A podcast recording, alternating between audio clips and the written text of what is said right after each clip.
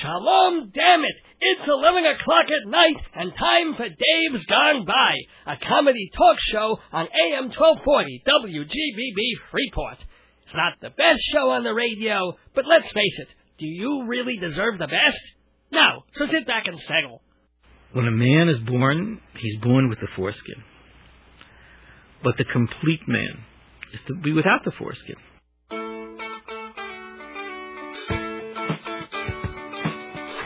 Greetings from Long Island, where every highway is a sunrise. It's time for Dave's Gone By, an hour of comedy, talk, and music brought to you by Total Theater, with your host, Dave Lefkowitz. You've never heard anything like it, so sit back, relax, squeal if you must.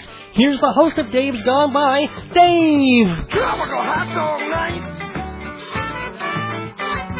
Like two flamingos in a fruit fight. Every color of day. Swirling around at night. Well, there goes the neighborhood. Welcome, welcome everyone on this Sunday night, this this beautiful Sunday night, October twelfth, two thousand and eight, for the two hundred and ninety fourth episode of Dave's Gone By. Kind of a special one, kind of a more personal one than usual tonight, because it's familial. It's been such a lousy year in so many ways for so many uh, folks and the people I know. I mean, everybody's having a, a rotten week. Anybody, even if you don't have money per se in the stock market, you're looking at the numbers day after day. And if you're like me, there's a certain excitement in the catastrophe of it. I, I'd be doing my work at my computer all day, and every couple of minutes I'd be checking Yahoo stock prices again, just to see how bad it was going to get, just to see things go into free fall. Because it isn't personal to me. I'm so broke I don't have any money waiting around in GM or IBM or in the stock market, unfortunately. Like most of the folks I know, not all, but most of the people I know, their money is in a few bonds here and there and 401ks. That's where everybody's really sweating. Because otherwise, it's just a bunch of rich people losing a lot of money very quickly over the past week. And then there's this kind of, for all those folks who don't have money, you're like, oh, you know, I doesn't, uh, doesn't hurt me so much, and nice to see some rich folks come down to my level a little bit, which is not fair, which is not very nice, which is not even very true. But uh, there there is that little twist of the knife to for you, know, you hear someone who lost I don't know they had six million dollars in the stock market and they lost three million in three days. And that's gotta hurt. That's gotta be a horrible terrible thing. But my God what I would give to have three million to lose in the stock market I can't even think in those terms. What I can think of is that I've got still a little bit of money in my 401k and I've still got um you know, I guess some bond stuff here and there. So it does affect me. It does affect everyone. I'm wondering if this might be um Jeff Goodman on the line. Let's see. Let's see who's on the line.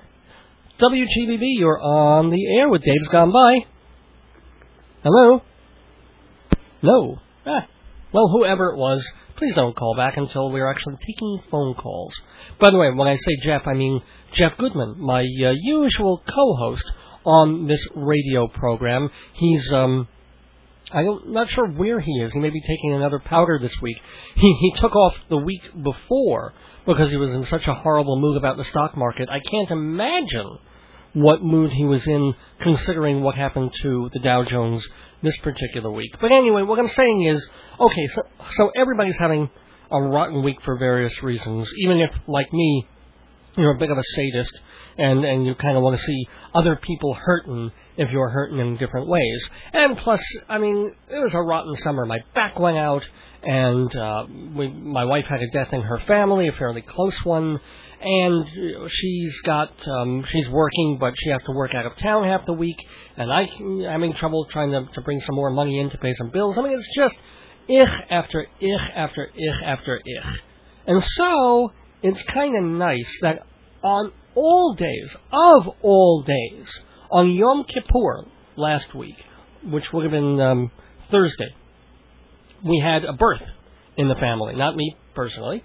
but my cousin, my cousin Stefanie and her husband Adam had a little baby girl early in the morning on Yom Kippur, and so you know, very very happy for her.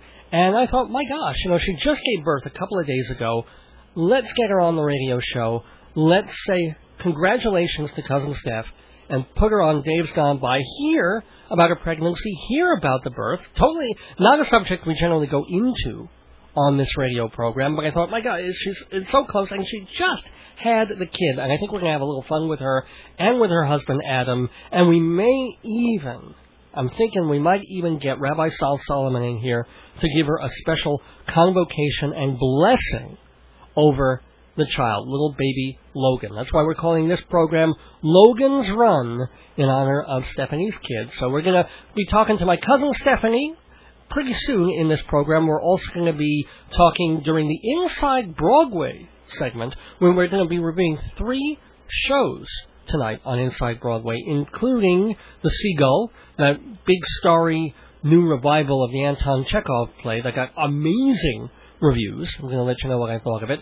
Also, the um, Signature Theater is doing First Breeze of Summer, which is a revival of an old Negro Ensemble Company show. The Signature is spending its whole season doing um, shows from the heyday of the Negro Ensemble Company. This is a Leslie Lee play, and I'm going to tell you what I thought of First Breeze of Summer, and also we're going to be reviewing the musical 13. This is a show about teenagers, completely populated by teenagers, and I'm going to be reviewing it. I don't know, my, my co-host Jeff has come into the building, but I don't think he's seen it. However, someone who has is Joel Markowitz, and he is a writer for DCTheatreScene.com, and he's been in town to see some New York shows. So we're going to be talking to Joel about the musical 13 during Inside Broadway. So there's quite a lot to do tonight on Dave's Gone By. This October 12th and our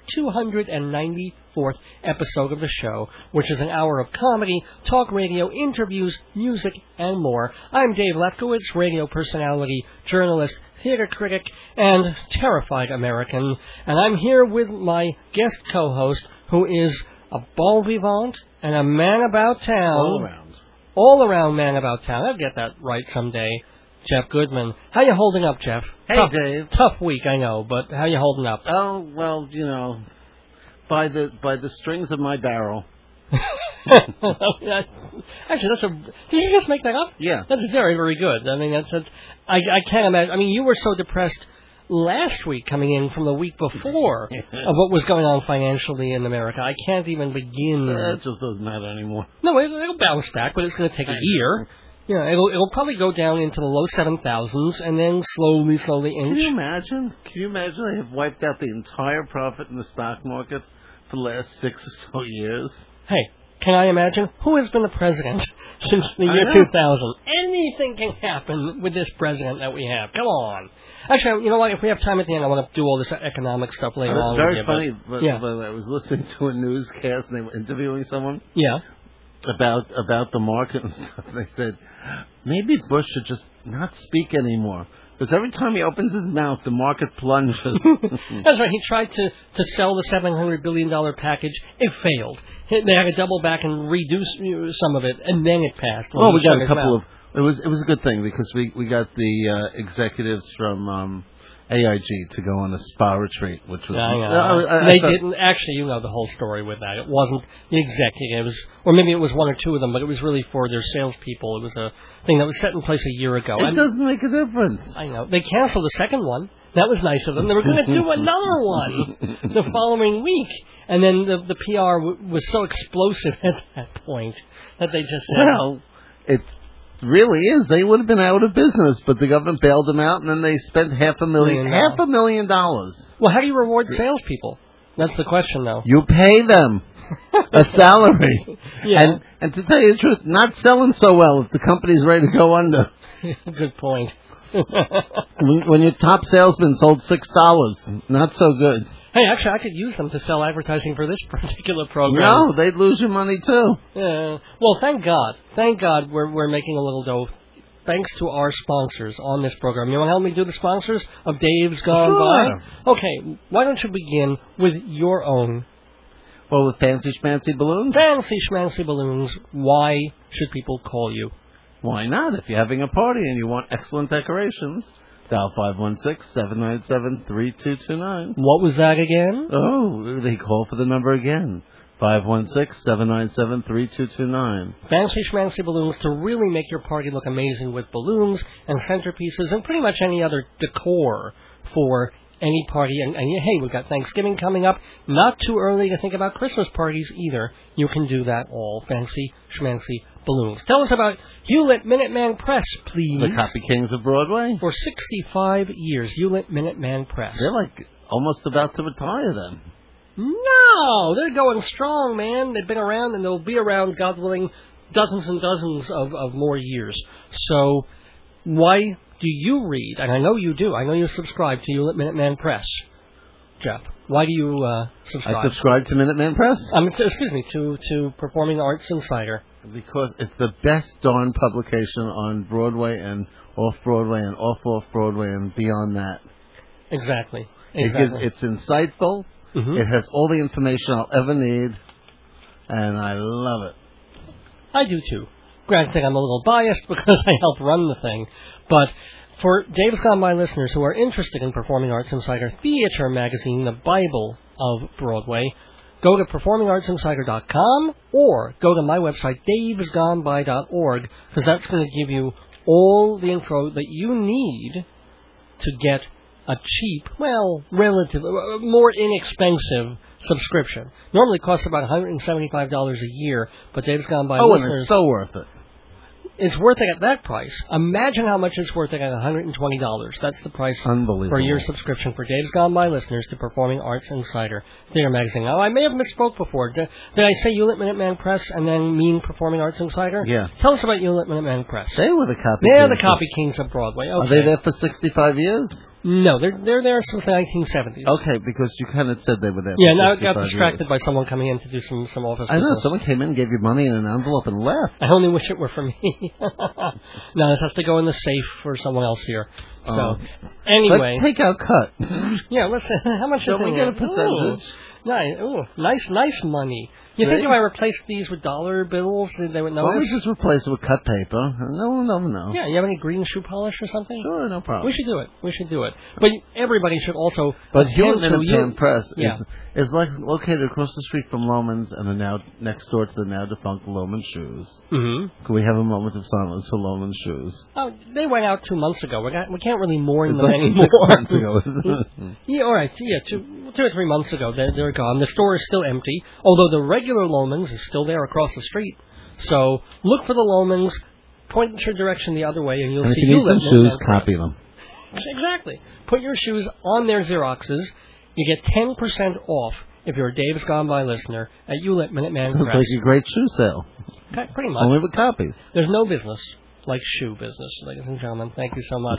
and finally, our new sponsor, God bless him, we have a, a recent That, sponsor, that wonderful deli. the Woodrow, located on Peninsula Boulevard in the Peninsula Shopping Center, actually. At um, let's see, what is that next to? Well, it's next to a couple of other restaurants, and it's next to a big toy store, and it's next to a big shopping um, supermarket. And you leave off the last W4? Wow. We were, what was it going to be? We were, We were having a contest, Contest, right? We're not going to give out any of the um, the entrance yet, but tell the contest again. What? The contest is we're, we're- we're making up a new slogan for the Woodrow, which is leave off the last W for, Wow, something. or or if you have a better phrase, please enter Yeah, that. give us a slogan that we can advertise the Woodrow Delicatessen, and you will win at the end of um, it's the end of? October or the end of November. You End said of November. end of November. It's for Thanksgiving. for Thanksgiving. You will win a lunch for two, provided for us by Jeff Goodman at the Woodrow Delicatessen. It's Now- lunch for two as long as you're on a diet. No, no, no. It's a come on. It's not even dinner. You can you can spring for a lunch if they win. Thank you very much for. But I can. Get it out of an envelope. so how are you're going to write the slogan? You're going to do it because you'll know these things about the Woodrow delicatessen. It's delicious. It's kosher. It's delightful. it's been around for forty something years in the same place and making fresh, delicious cold cuts and entrees in the great deli tradition. And it has no ending W. No, it's Woodrow Deli. Woodrow. R O O D R O. No, W O O D. Oh, That uh, Woodrow. That would have been Woodrow. Oh, I went to I, I went to China for a second. You took out all the W's there. No, it's Wood W R O O O D Mhm. dot com. Oh, and it's also the Woodrow Deli. So go there, please. It's on the uh, Peninsula Shopping Center. I've been going there since literally I was 12 years old, from when my family moved out to Long Island. Been having their pastrami, their frankfurters, their Hawaiian chicken salad, their chicken dishes, How about the Polynesian chicken. A knish. Are good. They got the round ones. They've also got the square ones. They've, they, you name it. How about you pickles? Pi- pickles are free. You got you got a big bowl of pickles on the table. You get bread, sliced um, rye bread on the table with your order. Coleslaw. Um, they have potato, but you don't. Well, I guess you have to order potato salad, but they have coleslaw that they give you with a meal. They get the the beets or, or the tomatoes as uh, stewed tomatoes. You They know, have, t- you know what they the have? They stewed um, stewed zucchini. That's really good as a side dish. It's absolutely delicious. If you're if you're looking for something more vegetable, like my wife is a vegetarian, we go to the Woodrow Deli. She orders a vegetable omelet, and she loves it. It's delicious. The Woodrow Deli. Check it out and tell them Dave sent you. Well, t- we're we're running a little behind already, so let's go into this episode of Dave's Gone By. We're calling it Logan's Run in honor of my new little, little, little cousin. She's not going to be on the air, but I think her mom and her dad are. We'll be with them, this wonderful new family, right after these messages. Welcome back to Dave's Gone By on this very special Sunday night, October 12th. It's special in my family because after quite a bit of relentless, not so good news, not just for the country, but uh, it was a rough summer, it was a rough year, we had a bit of good news, spectacularly good and happy news in my family this week. And um, I'm going to let the person to whom the good news happened tell you. She's my cousin Stefanie, and she's on the phone here to talk about, well, well what did you do this week, Stefanie? Oh, it was pretty exciting. I had a baby this week. Your own, right? My own baby. Yay! Mazel tov, mazel tov. Tell us, tell us. Thank us. you. It was um was it early? Was it on time? Was it what was it? She was right on time. I was due October 8th, Mhm. and she was born October 9th at 2 a.m. in the morning. 2.04 to be exact. Mit mazel, mit mazel. What's her name? Her name is Logan Emily. Logan Emily. Where'd you? I know. I assume you needed an L for reasons. Lindy L. Her first name is named after my father, Okay. and her middle name, Emily, is named after my father-in-law, whose name was Eric. Oh, okay. And what made you choose though Logan specifically, as opposed to Lori or Lucy? Well, or Laney Um, or Lichamachalach, which is which is an old Jewish name that uh, some people have used. because that's probably a mouthful, and she'd probably be in third grade before she could spell it. But um, Logan, um, my husband decided that when we first found out I was pregnant, that he knew we needed an L, mhm. and he said, "How about the name Logan?" And I said, "I like the sound of it." Cool. We went through a couple of other L names, and we didn't like any of them as much. Do you know what the It was a little different. Do you know what the Hebrew name for Logan would be? No, I don't. Are you gonna are you gonna have a naming thing or any kind of uh, something like that? Because it's a girl, you're not obviously not gonna have her circumcised. She's not African. No, Well- we tried that, and they said no in the hospital. They actually. Oh, really? Yeah. um, we are. We're going to have a baby naming probably in the beginning of December. oh, so you can wait on that. It doesn't have to be within a week or two or something. Nope, anytime. Oh, Just kind of welcome her into the Jewish religion. You have a baby naming. right, but it does. It doesn't have to be within a week or two. Or, No, there's oh, no time frame. Awesome. And by the way, Logan is happy and healthy and all that kind of thing. She is. She's wonderful with a full head of hair. A full, uh, really? Yes. She came out with a mane, huh? What? Yes, what she did. she, I assume she's dark. Oh, dark as in dark hair? She's not tan yet. yes, dark as in dark hair, or yes, she's dark skin would be a bit of a shock at this point. Yeah. she's got dark brown hair Uh huh. and grayish blue, more dark gray eyes. Oh, really? She got the light eyes. Or will those change? Do you think? Do, They'll do- probably change. Cool. But you never know because Adam has Adam has like hazel eyes, hazel green, gray, Right. and mine are brown. So I'm hoping they kind of stay the color they are. Now, now being honest, although Adam does not exactly have the best eyes, No. they're very good-looking eyes, but unfortunately he has uh, all sorts of little medical problems with them. How's he doing with that? He, he's good. He's doing okay. Good. Well, I mean, yeah, obviously. it's not genetic, so we'll be okay. Now, how big was Logan, or is Logan? Logan, when she was first born, she was six pounds eight ounces. Oh, six 19 eight. Yeah. Mhm. Okay. and 19 inches long. Uh huh. if And- only I were. Yeah, but you know, thank you very much. And um, when we took her home, she was six pounds three ounces. So you're starving her, basically. You're you're. no, the baby loses a little bit of weight in the hot, right after they're born. Why is that? Um, I'm not really sure actually, but um, they say it's healthy and it's normal, so that's all that mattered to us. Thank God. In- Absolutely. I mean, were there? Was it an easy? Pre- it seemed to be. You were walking around eight and a half months, doing everything completely like you were. You were teaching, right? I, I was, and more ironic than that, I was on Monday, um, three days before she was born. Uh huh. As you know, I'm a phys ed teacher in Brooklyn, and I was doing jumping jacks with my class. Now, does I mean, are you retarded? I mean, wh- why would you do that? You're a pregnant woman, eight and a half months. Why would you do jumping jacks with children? Uh, because I, I, I, I was very lucky. I had a wonderful pregnancy. It was easy from beginning to end until I got to the labor and delivery part. I yeah. Um, and I felt good, and I, I wanted to stay active and moving around, and I thought it'd be best for me and best for the baby. And I mean, I didn't do my full-out jumping jacks. I, I took it carefully. Did you do your Um, squat thrusts? Did that make the baby come a little little fat? I did. I did my squats like my Lamaze teacher taught me to. Really? I Okay. did. They do. They tell you to do squats. Uh huh. and um and I, I just walked around a lot and stayed active and moving and because I felt good and I felt like I could do it and I didn't overdo it so And you carried totally in the belly.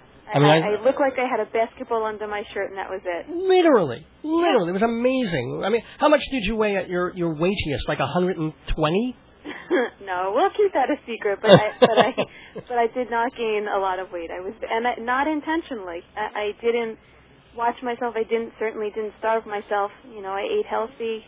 Um, I didn't change my eating when I got pregnant. Some people, you know, take pregnancy and say, okay, hot fudge Sundays every Yeah. night. And as good as they sound, and I had my one or two.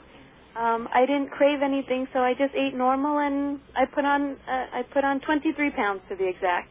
23 pounds for a seven pound kid. That's that's all right. That- Now you, I always thought you were a vegetarian, but you'll have chicken. Is that? yeah, no, I'm not a vegetarian. Oh, I just yeah. I don't like I don't eat red meat or fish.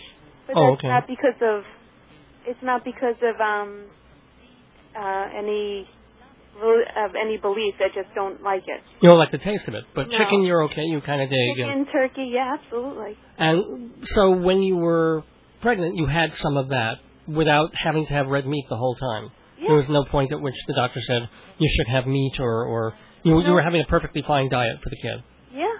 And Cool. I, I like beans and I like you know, I eat a lot of things that have protein in it, peanut butter. Oh, yeah. Unfortunately, when I first got pregnant, my one stability, which is chicken, was my biggest aversion. Um, so my first couple of, probably the first two or three months I was pregnant, I didn't eat any chicken. Well, I don't get it. You you were just in it, you're I couldn't even look at it. Really? It was nauseating to me. Chicken cutlets, chicken breast, uh, chicken wings, chicken nuggets, anything, anything that I always Uh, eat. chicken nuggets are generally nauseating to everybody, but No, I love chicken nuggets. yeah, Those okay. are my favorite. But chicken fingers, but I couldn't even look at them. Good So lord. I, I, my first couple of weeks, I lived on macaroni and cheese. That was that was a good thing. yeah. Carbs become your best friend because they kind of settle a little bit of nausea. Oh, okay. And um, yeah. So Did you have much morning sickness? Did you deal with? I had I had very little. Cool. I never got sick. and a little nausea, but um, I was very very very lucky to say the least. Now, the the one thing about having a kid in this day and age is because there's four zillion TV channels and there's a hundred gazillion internet sites and and books and things. Did you? How did you keep from being overwhelmed with information?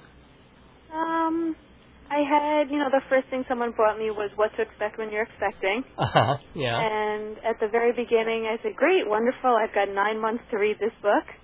and I read probably the first hundred pages, and then stopped reading for a while and read a couple more pages, and then about three weeks ago I realized the baby's coming in soon, and I crash read another few chapters. Okay, yeah. and um, I, I you can't you can't read you can't believe everything that you read. Hmm. Otherwise, you'll make yourself crazy because there's so many things out there. What can happen? You know Right. what to, you can you can go crazy doing it. So you have to take everything in stride. And if you want to go crazy reading things and and looking up on things, you can. The the information's definitely out there, especially with the internet now. Right, exactly. Um, but I just figured the temptation, every single thing you look up and then you look up something else, and two things Yeah. contradict each other, and you you just get Yes, things definitely contradict each other, and that's the biggest thing. yeah. um, and you're not sure really what to believe. But I'm one of those people that what's going to happen is going to happen, and you, you listen to a lot of people. People love to tell you horror stories. As soon as you get pregnant, everyone has to share their story with you. Um, yeah, but you don't. Amazingly enough, you don't have a horror story even for the labor and delivery. What, you went in at what, like eight o'clock at night? I went in. It was actually six o'clock at night Wednesday night, Uh huh. and um, and I was still. I, I walked into the hospital smiling, and all the nurses said to me, "Are you sure you're in labor?" And I said, well, my obstetrician just told me that I was four and a half centimeters dilated, so I should be here. And um, I said, I, you know, I feel okay. I said, you know, I'm a little uncomfortable every couple of minutes, right. but I feel okay. And they said, are you really sure you're in labor? And I said, I believe so. So they, you know, hooked me up to all the machines, and they said, yeah, you are. And then, um, you know, by about seven thirty, eight o'clock, I was really starting to get uncomfortable Yeah. and by about 8:30 they I was willing to have an epidural because Ah. the last few contractions were you see stars. Oh, really? They're That. Oof. Okay. Oh yeah, so they get they get bad. They get nasty. So Hmm. um And so once you have the epidural, that's just it's a shot in the spine, right? That's all it is. um y- yeah, what it actually is is they give you a numbing shot first in your spine. Mm-hmm. Yep, uh in the epidural, I can't remember what part. But first they give you like a like a numbing shot Yeah. And then they actually give you another shot and they insert a catheter into your Oh, spine. yeah, yeah, yeah, yeah, yeah. Well, Yeah, so that you have a constant. Yeah. Okay. Oof. Uh. But um, when you're in that much pain, you're willing to do anything, and this is coming from the person who's ter- terrified of needles. exactly. Yeah. So I was okay with whatever they were going to do to me. well, I assume the second shot with the catheter didn't hurt because you had the first shot. right. I mean, Yeah. you feel, you know, a little twinge here and there, and then Oh. actually the anesthesiologist says you're going to feel almost like electric shocks going down your leg. And you do. You almost feel like your leg got electrocuted and it starts like jumping a little bit. But it's only a couple of seconds and then literally within 10 minutes, Yeah. it, the pain's completely gone. Uh-huh. I laid there for the next, you know, three hours not even knowing I was having contractions. You didn't I even feel pressure. I felt nothing. It, it was like, it was a godsend. I said to, I said to one of my friends who's eight months pregnant, I said, don't be afraid, get the epidural. I'm getting an epidural next time I go to the dentist. I- I'm telling you, it's it's a one. And I said, as long as it's safe for me and the baby, as long as it's Yeah, safe for the baby, first of all. And they said, as long, you know, as long as it's safe, I, I I'm not trying to prove anything to anyone. I said, I am not, a, you know, if it's safe, I'll have it. And it it, it did it. It made it made it much more bearable. Whoa. And and so you first it was a natural all the way kind of thing. Yeah, You- I mean, I had a, you know, I don't know if I should say it on the radio, but a vaginal delivery. Yes. Yes. Okay. And um, the cooter is intact, ladies and gentlemen. it's a little um, bent out of shape right now, but yes. Thanks for the image. Okay, yeah. Good lord. Well, um, no, Mazel. I mean, so you didn't have a cesarean or anything like that. Was it was regular feet first kind of a thing, or head first. Oh, head first, that's right. Head first. head first? Yeah, You- you want them to come out head first. Now, when that was happening, since you weren't in any pain, were you able, or did you want to look at that, or were you just eyes closed, looking up, did not want to see that coming out of you? Uh, well, what happens is the epidural ran out at 12 o'clock Oh boy. night. Yeah. So what they do is the baby happened to be, you know, head down, right, ready in position, so ready to start pushing. So what you have to do is you actually have to wait for the epidural to start to wear off when you feel the contractions coming, because you have to know when to push. Yeah. They can't tell you; you have to feel it. So, I mean, in in my head, I said, okay, as soon as I start to feel this a tiny bit, I'm gonna push like crazy because I don't want the epidural to off, Yeah. you know, completely, and then have to push. So as soon as I started to feel a little bit of pressure, I said, okay, I'm ready to push. And um, me, I had to push for a little under an hour, which, Hmm. you know, some people push two times and the baby flies out. Yeah, some right. people push for three hours. So um, I was pretty lucky in that area too, but it's it's it's draining, it's exhausting pushing, and um, it's uncomfortable. Oh, yeah. The epidural starts to wear off more and more. So you, I mean, I had my eyes closed just because I was drained from pushing. Oh. And um, by that point, you kind of really don't want to see too much. But as you know, finally, when the baby did come out, hmm um, the doctor almost dropped her. The second doctor had to catch her. Oh, that's nice. That's, She was that's- a little slippery, yeah, okay. um, but thank goodness she's okay. And they they put her right on onto your abdomen, so you see her, and she's a little messy looking, Uh huh. but she was beautiful. Oh. And um, And did um your husband cut the uh, umbilicus, or did the you? umbilical cord, he was there the whole time, right next to me. Oh. Um, he was great. So um, yeah, he cut the umbilical cord, and then I did something called I, I saved the cord blood. Oh, that, that's the thing for DNA. I just read something in the newspaper about cord blood and how they're they're using that. So they're going to freeze it, right, or something, and it's there just in case your kid has a disease down the line. And is, is that what it is? Yeah, basically, what they do is they take all the all the cord blood out of the umbilical cord. You send away for you. There's several companies that do it, but you send away for a kit. You have to have like some box tops and, and things, and, and yeah. So um, and you get the kit in the mail, and, and um, you bring it with you to the hospital. And what they do as soon as the baby's born and they cut the cord, they take the blood, and the company comes to pick the blood up within two hours of the baby being born. Wow. and it's taken right to the lab. It's you know tested for a whole bunch of things, and then it's frozen. And basically, what it is is, God forbid, if your your baby or any of your children, if you do it one time, it's good for any of your children. Oh. Um, and if God forbid, the ba- any of your children are born with um, a whole slew of diseases, um, they have hopefully enough of the stem cells that they can heal the baby. So that's what they're getting from the blood is, is the stem cells. Yes. Because Yep. to make extra money, we've been renting half of our downstairs fridge for for cord blood. We, I mean, we keep obviously extra soda and leftovers and leftover cake in in the basement fridge, but we had we weren't using half the fridge, so we figured, That works. Yeah, there's there's cord blood to the right and food to the left. It works. It- I hope you never cool. mix it up for ketchup. uh, oh, you know, I have to say those fries tasted a little peculiar the other day. There you go. Yeah. By the way, I've been I've been talking. This has been so much fun, and, and I want to wish you, of course, a big big mazel tov and happiness and health you. to Logan Emily Sheflin. But uh, I do want to get your husband in on the act. And meanwhile, like breathing over my shoulder because he wants to be part of this too, is uh, Rabbi Saul Solomon, the spiritual leader of Temple Sons of Bitches in Great Neck, New York. And he's such a friend of mine and, and um, of my family too that I want him to be part of this great celebration. So I'm going to bring bring the rabbi in, and if you want to bring um, your your husband Adam, Sure. on, uh, the rabbi can talk to him and do kind of a man talk sort of a thing, a guy to guy thing. Okay, not a problem at all. So so congratulations again. Well, you know, may it live to 100 and, not yet. May she live to 120 something or more. Maybe everybody will live by 120 something by the time uh, you know her time rolls around. So bring bring on your husband. Bring on and I'll bring on the rabbi. Okay, sure. He's right here. Hold on one second. You got it, Rabbi. What? Oh oh! Finally, finally, you gave off the phone, off the microphone. Shalom. Yes. Hello. Shalom. Damn it. Hello. Mazel tov. Mazel. You you father. You. How are you? Thank you very much. Very good. Thank you very much. So I was listening to Dave talking to our wife Stefanie about the, the, the labor and the delivery. You were there for the whole time to watch everything, right? I saw everything except the kid come out. I missed that part. How, what? What do you mean you missed it? What? Were you uh, taking a pee? How do you miss that part?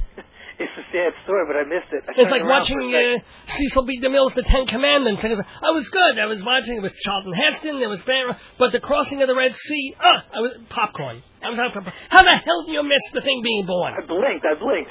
Good I saw it beforehand and I saw it afterwards. I didn't see the thing. Oh my! And you cut the, the umbilicus thing. Yes, I did. Was that sickening or was it really cool? It was really cool. Oh, oh, this, this is mom. So tell me something. So, what does it feel like? Obvious question, of course. What does it feel like to be a daddy? A little better than being a mommy. There's no breastfeeding involved, but uh, That would be the fun part. But yeah, yeah, yeah. Damn it. Yeah, but no, I mean, do you feel more of a, a mature person or a man, or do you just feel the same, only now you have this thing that you have to feed? Yes. The second one is true, but I cannot say that for she's listening. so, ha, ha, I, I wondered this about uh, babies also. Is it is it seeing anything? Has it opened its eyes? It looks at me and knows who I am already. Really? Oh, this is marvelous. I mean, she knows who I am, not it. She knows who I am. She knows who I am. I, I'm sorry with the it thing. I get my pronouns confused. And she's uh, she knows you're the father. That is correct. Wow. Or, or at least she assumes, because let's face it, you'll never really know. You never really know with women. But let's assume that you are the father. Mazel tov, mazel tov. That's a big assumption. Now, can, can you two pinpoint the night that you created Logan Emily? Do you remember? Sure can. Oh, what happened? When was it? What was the the? It was sometime in January. Well, this I could have figured out, but what? Uh, you know, was it a particular romantic evening or? Uh... It was raining out. Okay. It was cold. So you had nothing else to do. So you leaped into the bed, and you, did you do a special thing where you said, "Okay, I'm going to get you pregnant on this one"? That is that is exactly what happened. We were eating dinner, and I said, "Tonight's the night." Really? That is correct. Wow, but you know, I, I do take a little bit of an edge. You weren't married at that point. Naughty, naughty, naughty. Why were you trying to do this out of order then? It's funny you mentioned that because when I said to her tonight is the night, she thought tonight was the night we were going to get engaged. little did she know. Little did she know. Well, you were putting something on something, but it wasn't a ring on a finger. Let me tell you, you were leaving something off something. I oh well, anywho. So so, Anna, did you have that moment after it was done where you looked at her and you went, you know, I think I think we made a Logan. I think I, I think I remember saying that. Uh, wow. So then was that the impetus to get married a couple of, a little while later? Um, that had no, no, not even a little bit. So the marriage would have been anyway. You were hoping to do it. That is correct. Oh, I was waiting. I was waiting for August third, two thousand eight. Yeah. And what what was the significance of August third, two thousand and eight? I just always thought about that when I was a kid growing up. I said I want to get married August third, two thousand and eight. You must have been a very strange child. Let me tell you. By the way, how are your eyes? Stefanie said they're okay, but I got uh, both of them. I got both of them. One of them wasn't mine. do you have different corneas now, or something like that? Yes, yes, I do. So it was a good deal. It was a good deal. I got it on sale, actually. Two for one. Well, you're both teachers, and you both have pupils. Damn it. Speaking of the fact that you are both teachers, how are you going to balance now, both of you, working and raising a, a thing? Well, it was very simple. It was a decision. We decided we both would stop working. For how long? Forever? Oh, as long as we can. But this is nice. Two years. I, I would like to do that. Yeah. I think I'm going to stop working forever now. I'll let the government pay me because they're bailing everybody else out. Let them bail me out. I, am taking off. I agree. And we get a tax deduction so we can even work less. Very good. Have you chosen like the high school already and what college it's gonna she's gonna go to? We're actually we're funny you mention it. We're actually going on Wednesday to set up a college fund. It's a very wise idea. We were going to try to push it through within two years. Instead of the usual four or five years, we were going to go for two-year college plan. Please, a year and a half. It's still cheaper yet.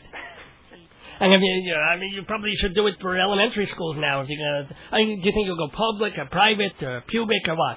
Uh, pubic after public. Pubic after that makes sense to me. Well, Adam Sheflin, I mean, so much good news on this because you had the wedding recently, you had the, the, the baby recently, so so much mazel, so much happiness, and you just moved into a house. Am I right? That is correct. When you, how did that work out? It's working out lovely. We're painting as we as we as she breastfeeds baby. She takes a break and then she paints special paint, milk paint.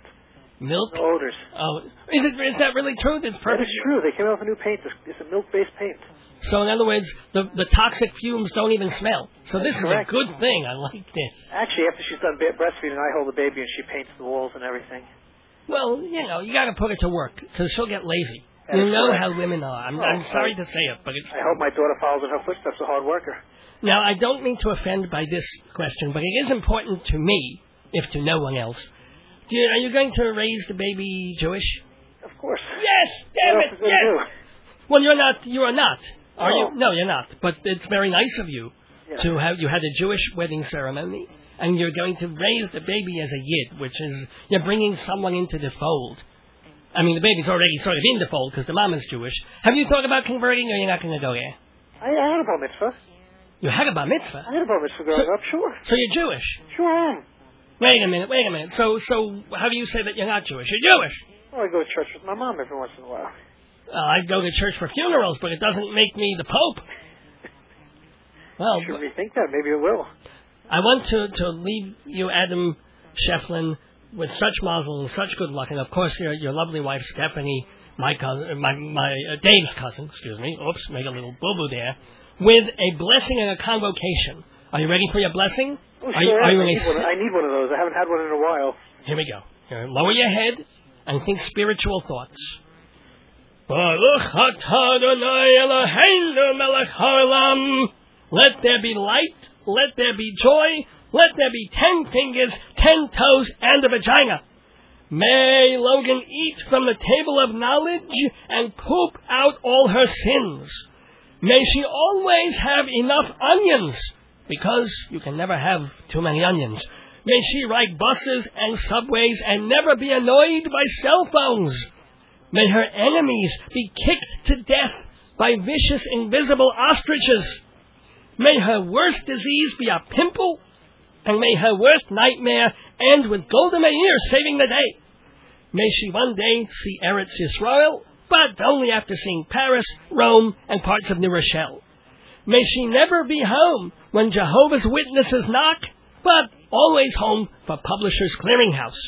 And to you and to Stefanie, may Logan be a pleasure to you in your youth, a comfort to you in your old age, and a funding source in your senility. And may Logan grow up to have her own strong, healthy family, and may they give her the joy and nachas that my family doesn't give me. Hear, O Israel, or if you're deaf, feel it. This is my blessing and sanctification on Logan Emily Sheflin. Welcome to the world. It's too late to get out now. B'imru, Amen. I mean, Mazel Tov, Mazel Tov to the Sheflins. thank you.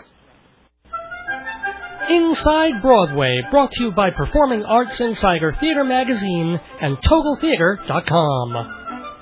Yes, we are going inside Broadway because there's so much Broadway going on. This is the time. There are two times of the year that Broadway really perks up and a whole bunch of shows start to open at the same time. Happens in the spring for a couple of weeks before they start nominating things for Tony Awards, and it also happens generally in October up through very early November. You get a whole spate, like almost a dozen different shows opening on Broadway. It's Broadway's own Oktoberfest. It, it is. It really is. It's this almost like a festival of shows because you get two or three a week. A festival? So in recent times we've had we've had uh, Tale of Two Cities. We've had what else? Equus. Equus opened up last week. We were talking about that, or two weeks ago it opened up. Mhm. You know, title of show opened a little earlier than that, and now we're going to be reviewing two Broadway shows tonight on Inside Broadway, as well as an off-Broadway show. So stick around; it's going to be fun. Now, to help us review the first show that we're going to deal with.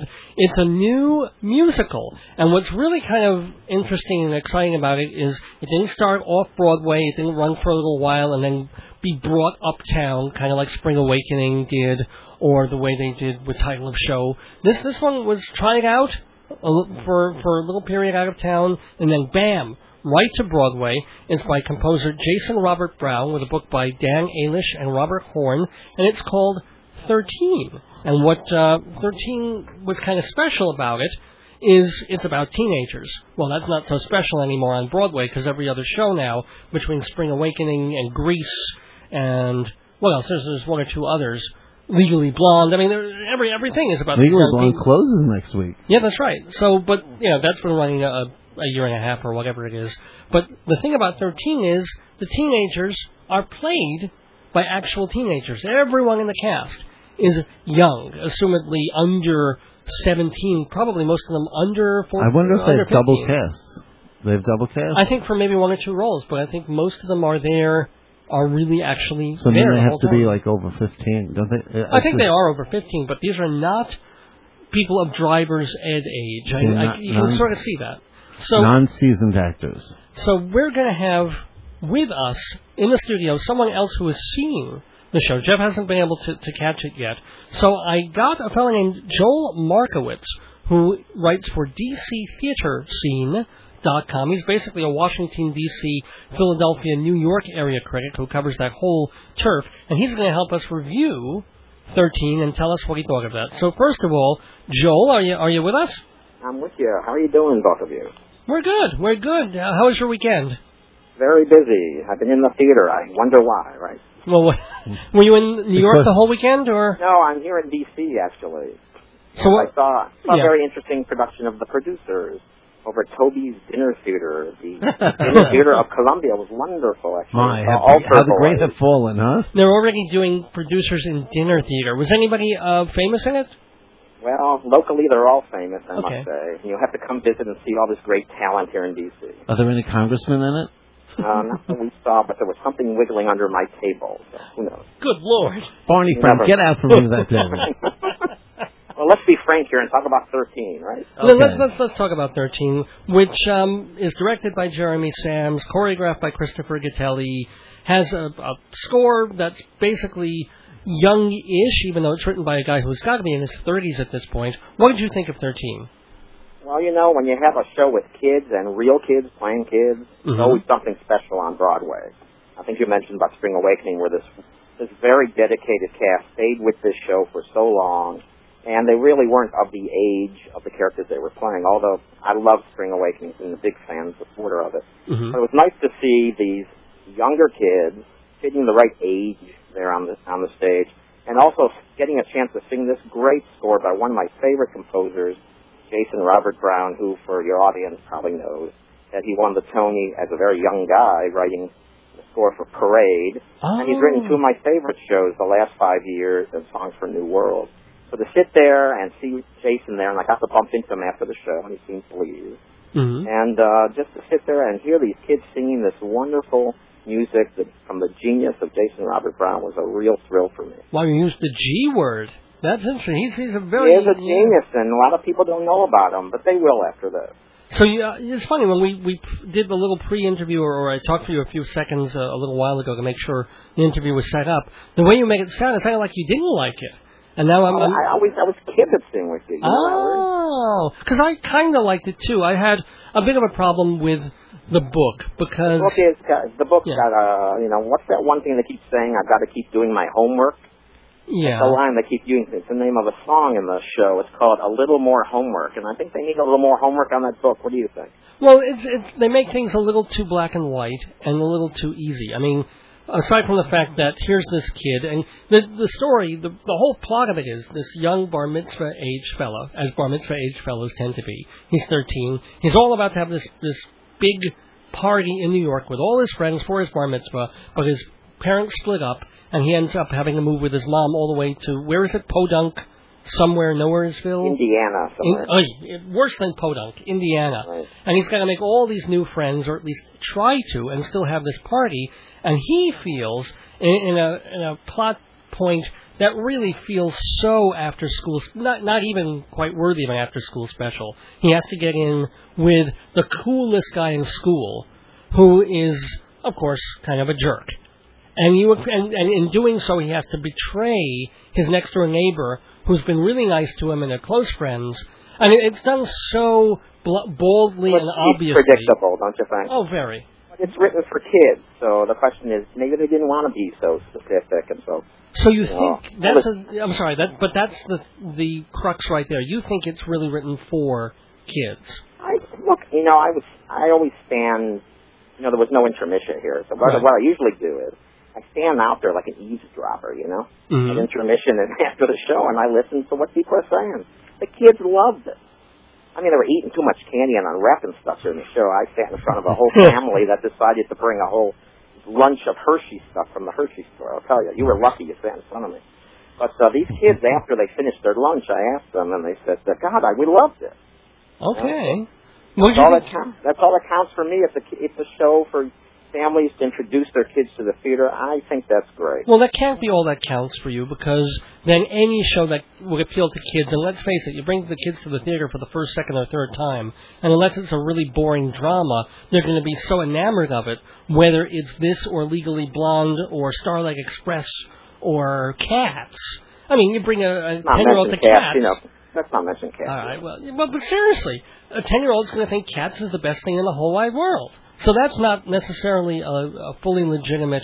No, that's not what I'm saying here. What I'm saying is I was looking at the kids that day, and I asked a lot of these families was was the first time they came to the theater in a long time, and it was. So to Mm. introduce their kids to the theater through the show and Jason Robert Brown's great music, to me that's something good. Is it the world's greatest show? No. Okay. We talked about the book has got some problems. The sets are pretty cheap looking, don't you think? Yeah, it, the- it's a funny book though. I, li- I like a lot of the jokes made me actually laugh. But these are written by guys who are Borscht Belt humorists. You know, um, I know Robert Horn's written for uh, Designing Women. Hmm. I mean, these are guys who, you know, they know how to make people laugh. And I think the the thing, but it is the humor I think that pushes it.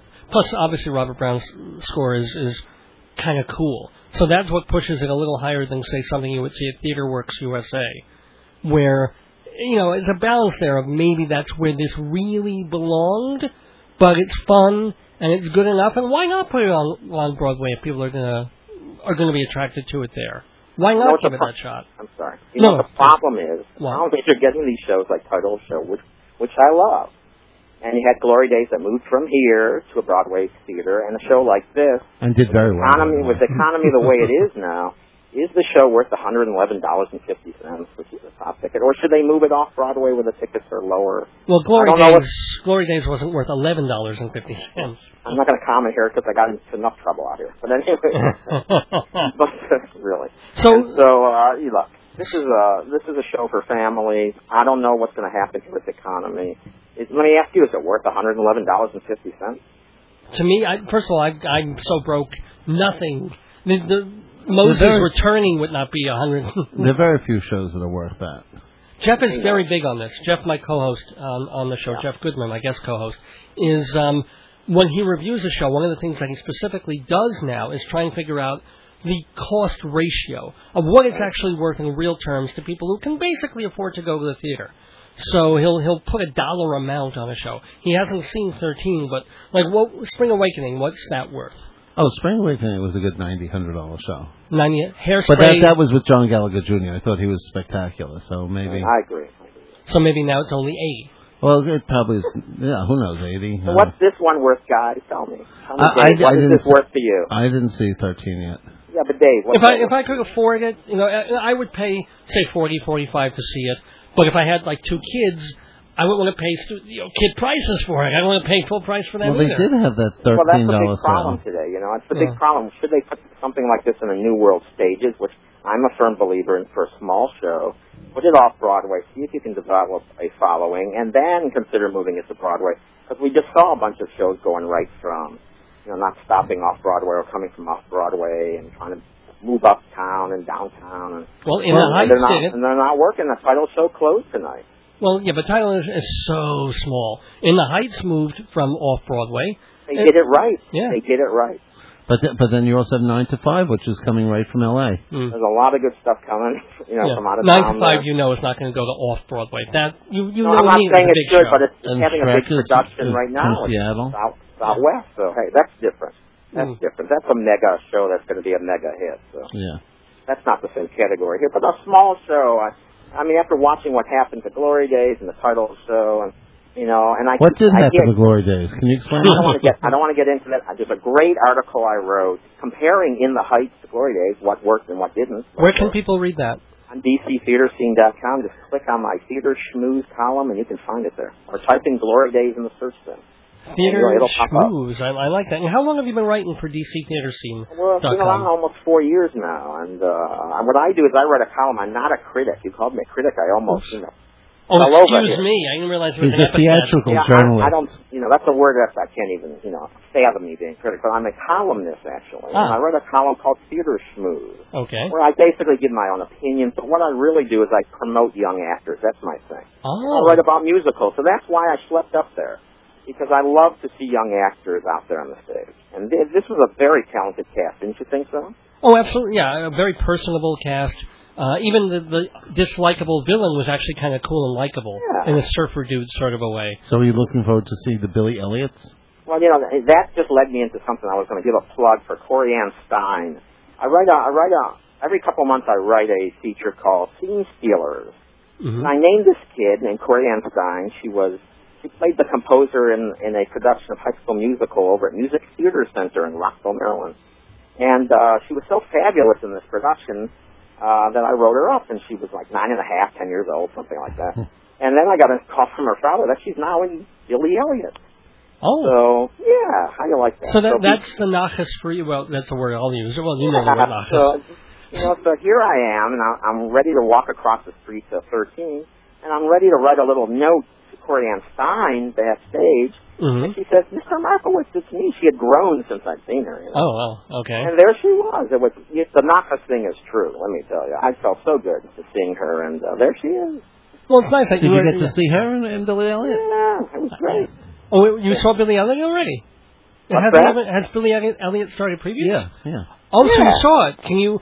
And you're not, well, since you're not a reviewer, you're not a critic. Is it great, just in your opinion, from an early preview? Is it really terrific?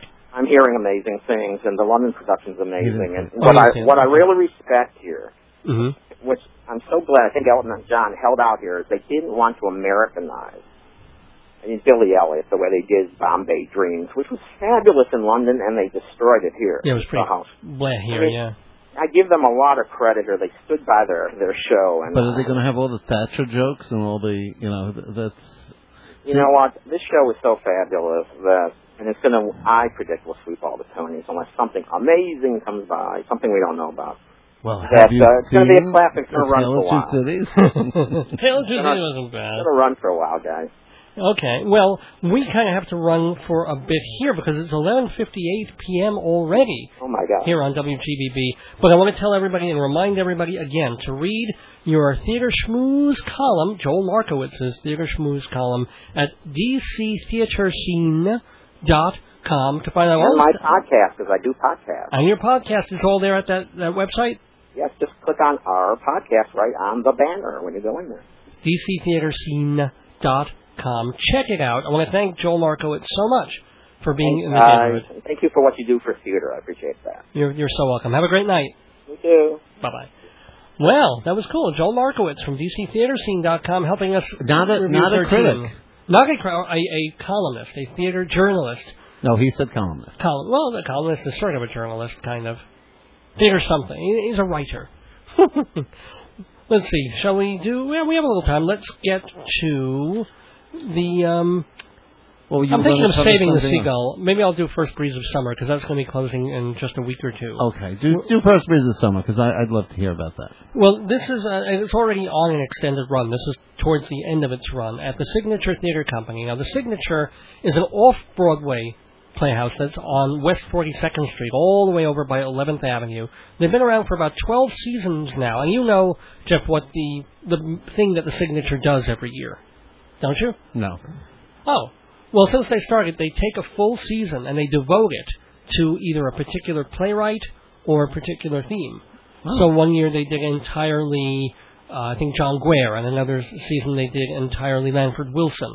They're, they're not all new plays. Oh, They did one even of Arthur Miller and some of his lesser known work. So this particular season, the um, the Signature Theater Company is devoting entirely to plays that were made famous by and, and had some acclaim at the Negro Ensemble Company, which apparently is still going on, but its heyday was was more than 20 years ago. And this is the place where Leslie Lee came from and some some other important black playwrights and certainly important playwrights of the time. So they're out there trying to celebrate that and trying to bring the Negro Ensemble Company back into some level of prominence. And what I got most from watching First Breeze of Summer was the fact that August Wilson did not arise from a vacuum. He was not part of the Negro Ensemble. He came much later than that. And if you listen to him, and I've, I've talked to him when he was alive, he didn't really have much background in theater at all. People accused him of stealing a little bit from Arthur Miller's Death of a Salesman when he was writing um, Fences, and he said, I, "I've never read, I've never seen Death of a Salesman. I just Uh. needed, I had a funeral scene in there. The guy dies. You know, that was it."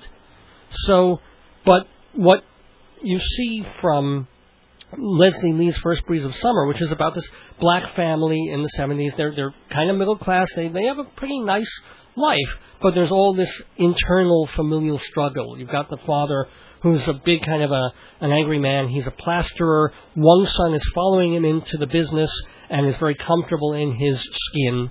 The other son doesn't want to be a plasterer. He he wants to be the brain. He wants to go to college, but he also might be kind of gay. So there's there's a little bit of problem there, and you you get that going on alongside the memory play that is going on with the grandmother of the family, and she remembers all over the years of the relationships he's, she's had and the rather uh, not too wonderful men that were part of her life, including the men who gave her her two two children. So the the the good part about First Breeze of Summer is that it's quite well acted. You get to see Leslie Uggams as the grandmother, and she's having something of a uh, a renaissance in her later career between appearing on Broadway in um, On Golden Pond, and now she, she's in First Breeze of Summer. She's she's just she's a really good and believable actress, and she's surrounded by some very good actors here in the signature production.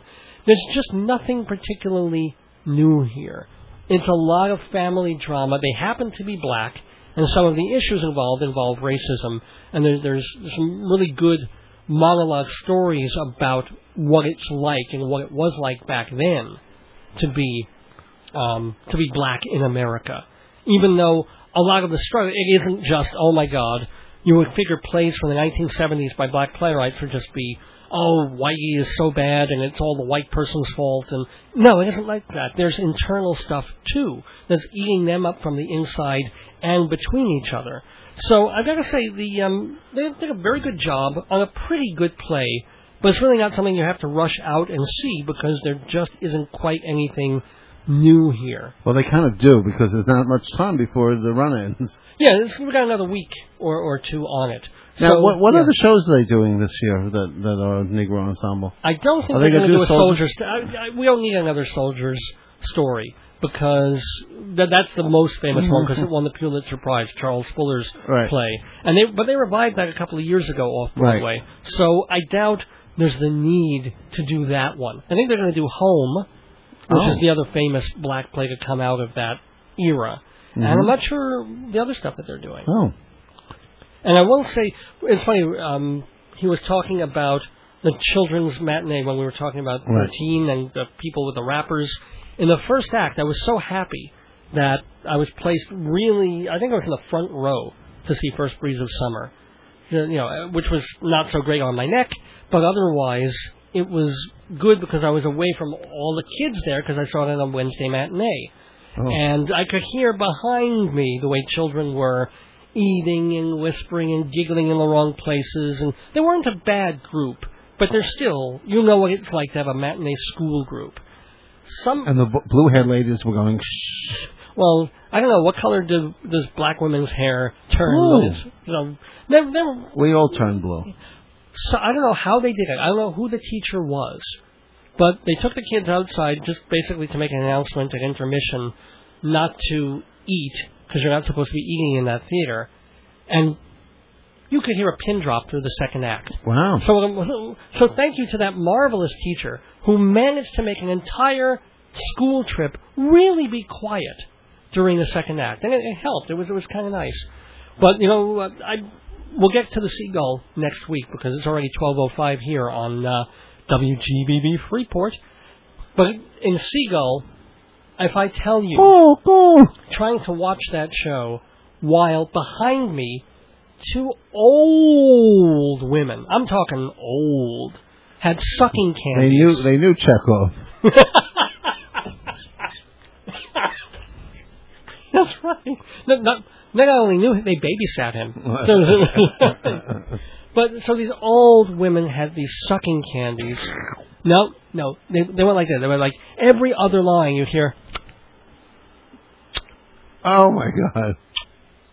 in in the, like the most important, intense scenes of the show. You'd be trying to concentrate on Trigorin and Nina, or Nina and Treplev, and, and they'd be saying something, and then behind me, if I tell you, and what do you say to them? You can't say don't rustle your paper because they're not rustling paper. They're not talking. They're not doing. They're, Stop they're sucking. Stop sucking. So Stop smacking. It's just the luck of the draw. When I went to see A Man for All Seasons, I, there had to be ten cell phones ringing during the second act. I Mhm. swear to God, people. Because Ah! were all people who'd seen the show previously going, Go, get out now while you can. So let's talk about those two shows next week: The Seagull and also A Man for All Seasons. But I'll, I'll give a, a moderate thumbs up for First Breeze of Summer, and a pretty good thumbs up too for 13 as we move inside Broadway. Yes, it is Broadway, the best way of performing arts insider. I totally forgot we we didn't get a chance to do the Broadway news yet. Some Broadway news. Yes, indeed. So, as you mentioned before, title of show closed today. I didn't mention that. October 12th. Somebody, yeah, that, that was. Oh, the um, Joel did. Joel Markowitz. After Our 102 performances, I, I just, as much as I like the show off Broadway and it has a lot of lovely stuff in it, I don't know how they thought it could run. It's just so small and so insular. What's What's nice, I saw it a couple weeks ago Yeah. again, Uh huh. and it's just first of all, it's just a wonderful show. But what's great is now that the show, once the show knew it was doomed, I think they just were papering with people who were seeing it over and over again All right. because they have this fan club up in the balcony, which is hilarious to see the show with because they they're so into it. Well, or they were. So, I mean, they got him. I feel better about this show. It had 100 performances, It's not like Glory Days. It wasn't this disaster. Everybody knew it was a good, very clever piece of work that was just in the wrong place. You know? But they did get to Broadway and they did have the chairs with diamonds. And it will now be done in every community theater and Oh, every yeah. college theater. That's why. That's why I think they brought it to Broadway. Sure. Oh, yeah. Oh, yeah. Just to say it had a Broadway run. Now, talk about publicity and, and having a Broadway run and bringing things around. You're familiar with press agent Judy Jacksina, right? Love her. She'll do anything to get a show out there. She's Judy, the best hire. Judy Kilforest. Because that's right. Even now, when everybody does everything by the internet, she sends out like 12-page press releases, Well, with 38-point type in color. Didn't you Didn't you get offered when you went to see Tale of Two City? Would you like the script? Oh, I, I didn't even. No, I don't remember getting the Sure, script I took one. Oh, good for you. Look what happened. This she she didn't even make this happen. But sometimes if you shake the tree enough, you get lucky, like Judy Jacksina. She, Two Cities made the news. Do you know why? Why? During President Bush's speech, trying to bail out the economy, the mo- like one of the more recent speeches this week, mm-hmm. okay, in New York, WNBC had a glitch, and while Bush was speaking, suddenly it cut to someone in Tale of Two Cities going, "It was the best of times, it was the worst of times," and the rabble getting rebellious against the government. And it lasted for about five seconds or something, and then went back. So if there was ever a marvelously editorial context for, I wonder if that was a true glitch. Oh, I yeah. I mean, you don't call it the president, I think heads are rolling. even in this. Yeah, that that's very possible. And hey, here, speaking of something happy, something good, let's talk about a hit also off Broadway called "What's That Smell." oh, I love that title. What's that smell? The music of Jacob Sterling, which is the story of a Fictitious. very fictitious and very bad musical theater composer who's still trying to, to write his great opus. Uh-huh. And it's supposed to be very, very funny. I did not see it. And very, But it's very good.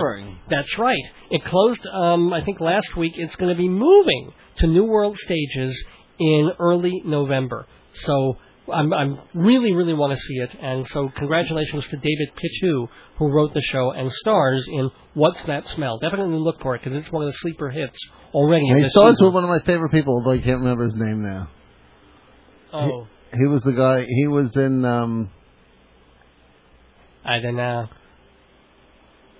Oh, my my goodness! He just he just closed in uh in Lincoln Center with the the new. uh Not South Pacific. No, no, no.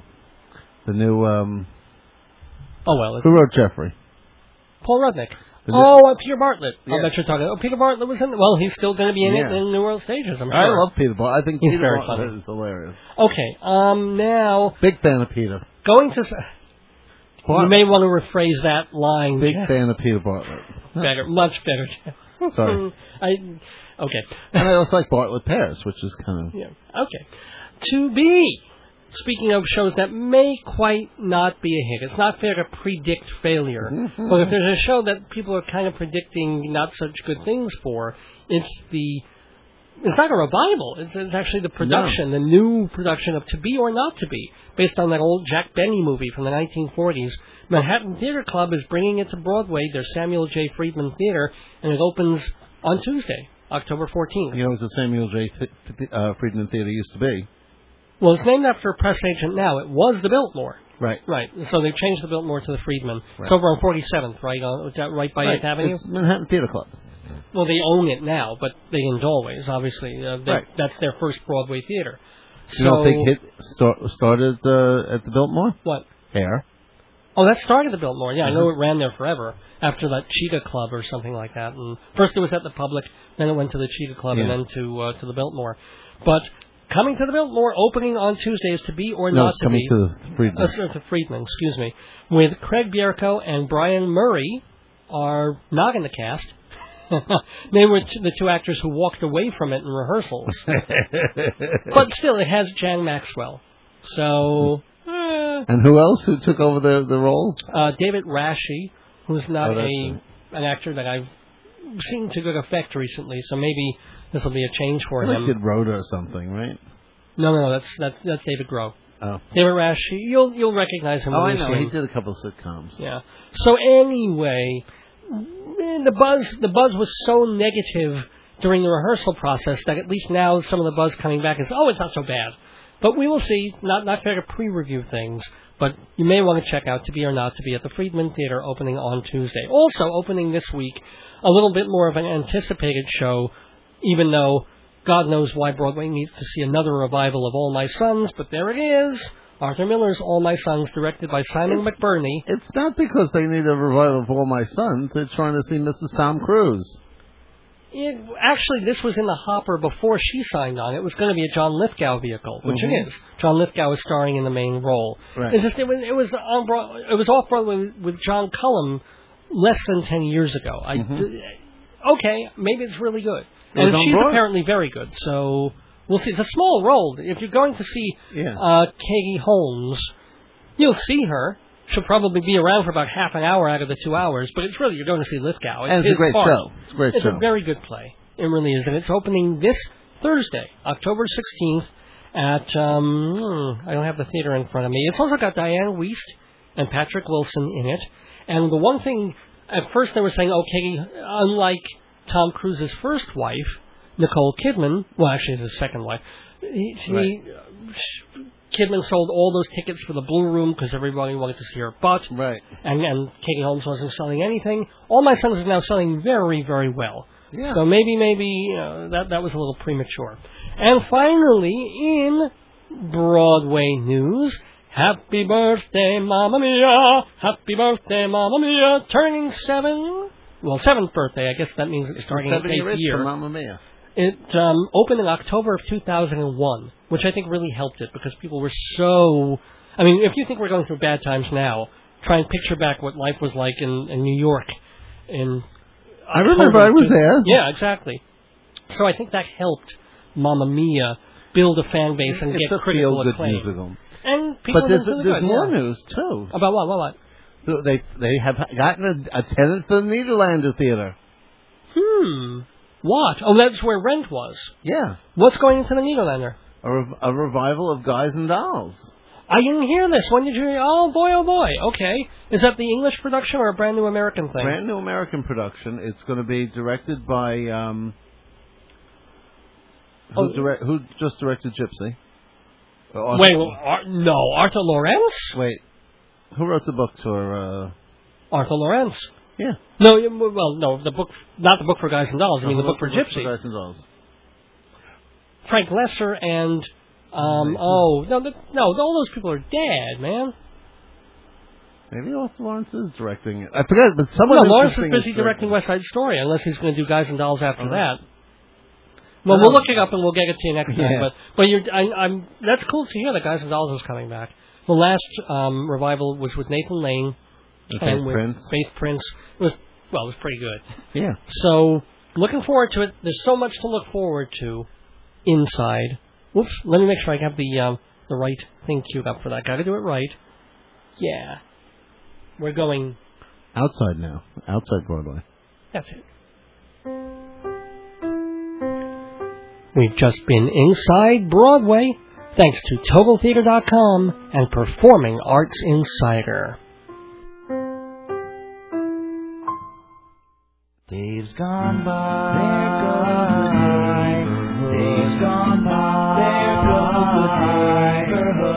Days gone by. There goes the. Yes, there goes the neighborhood indeed. Gonna wrap things up quickly here. Oh, closing another episode. Oh. Didn't this one go like so fast? So I want to thank uh, a few people. First of all, thank you so much to my cousin Stefanie and her husband. I, I guess they're both cousins, or does that make him a Yeah. cousin-in-law? No cousins. And Mazel Tov to them on Logan Emily Sheflin, six pounds eight ounces, born on Yom Kippur. Much health and much success. Her much initials love. are less, which means she's more. Oh, her initials are less. Guess what? Um, Stefanie's father died this year. He died a few months ago. His name was Les. So that works out really, really well. That's There pretty we go. neat. Um, also want to thank so much to Joel Markowitz for, for of DCTheatreScene.com. Wasn't Thanks for his nice help in? Inside Broadway. Such a mensch. Check out his column, Theater Schmooze, and, and see what he's writing about. About theater in New York, in Philadelphia, in D.C. Cool stuff. Very quickly, let's also thank all our wonderful sponsors, including the Woodrow Delicatessen. Yum, yum, delicious, fresh, great cold cuts, great entrees, great food. What shopping center is it in? The Peninsula Shopping Center, kosher, open seven days. Go to the Woodrow, tell him Dave sent And you leave off the last W for something. for something. Remember, there's that contest. How about the Hewlett Minuteman Press? Hewlett Minuteman Press, 10% off for Dave's Gone By listeners at Hewlett Minuteman Press, 1315 Broadway in Hewlett. Open six days, whereas the Woodrow's open seven. This is open six days for all your printing and binding And if you don't want to copy anything and want something original, call Fancy Schmancy Balloons at 516-797-3229 for all your party decorating needs. That's Fancy Schmancy Balloons, 516-797-3229. And this program is also brought to you by you. Oh, by. Wow, I'm, I'm getting them confused today. By Performing Arts Insider Theater Magazine, the Bible of Broadway for 65 years. Go to davesgoneby.org to find out how you can get a great discount on subscriptions to Performing Arts Insider Theater That's Magazine. davesgoneby.org. Yeah, davesgoneby.org. That's also the place to find out all about this program, to hear older episodes of the show for free anytime. davesgoneby.org. It's Dave, all there. What are we going to listen to now? Well, uh, just, just Oh, a second. I'm I need to do a couple of other quick things. Reminding you also that Shalom Damn It. You can still watch all the episodes on YouTube anytime at all. You can watch episodes of Shalom Damn It with Rabbi Saul Solomon. Thanks also to him for taking part in the Stefanie interview. It's on Long Island Cablevision Wednesdays at 8 on channel 115, 8 in the morning that is, and Fridays at 4.30 a.m. on channel 20. Also for our New York listeners, it's on Manhattan Neighborhood Network, channel 67 at 1.30 in the afternoon, or you can go to mnn.org and watch it on the internet. And, reminder also to check out totaltheater.com where there are 1,800 theater reviews waiting to be read by you. What, look out for Filler Up, the music show I do on this station. Go to WGBB's website to find out when that is on. And want to thank my good co-host Jeff Goodman for, for being with me. Love to my mom and dad, and of course my beautiful and wonderful and overworked but still cheerful and lovable Yay, wife. Joyce. Yay, Joyce. Well, it's time to leave the neighborhood, but I will be back next Sunday, October 19th. And if you hang on, we'll be back in about an hour, right? Oh, yeah, we're, we're still awake and alive. Maybe, maybe a half hour, actually. For J- JR through the night. JR through the I mean, uh, DJ through the night. through the night. Won't really be through the night. Be a little bit of time. But for for Dave's Gone By purposes, we'll be back next Sunday, October nineteenth, two thousand and eight, with a two hundred and ninety fifth episode of Dave's Gone By. Until then, don't miss your days going by. This is Dave Lefkowitz Jeff Goodman wishing you a good night. Hello, Columbus. and Gone By.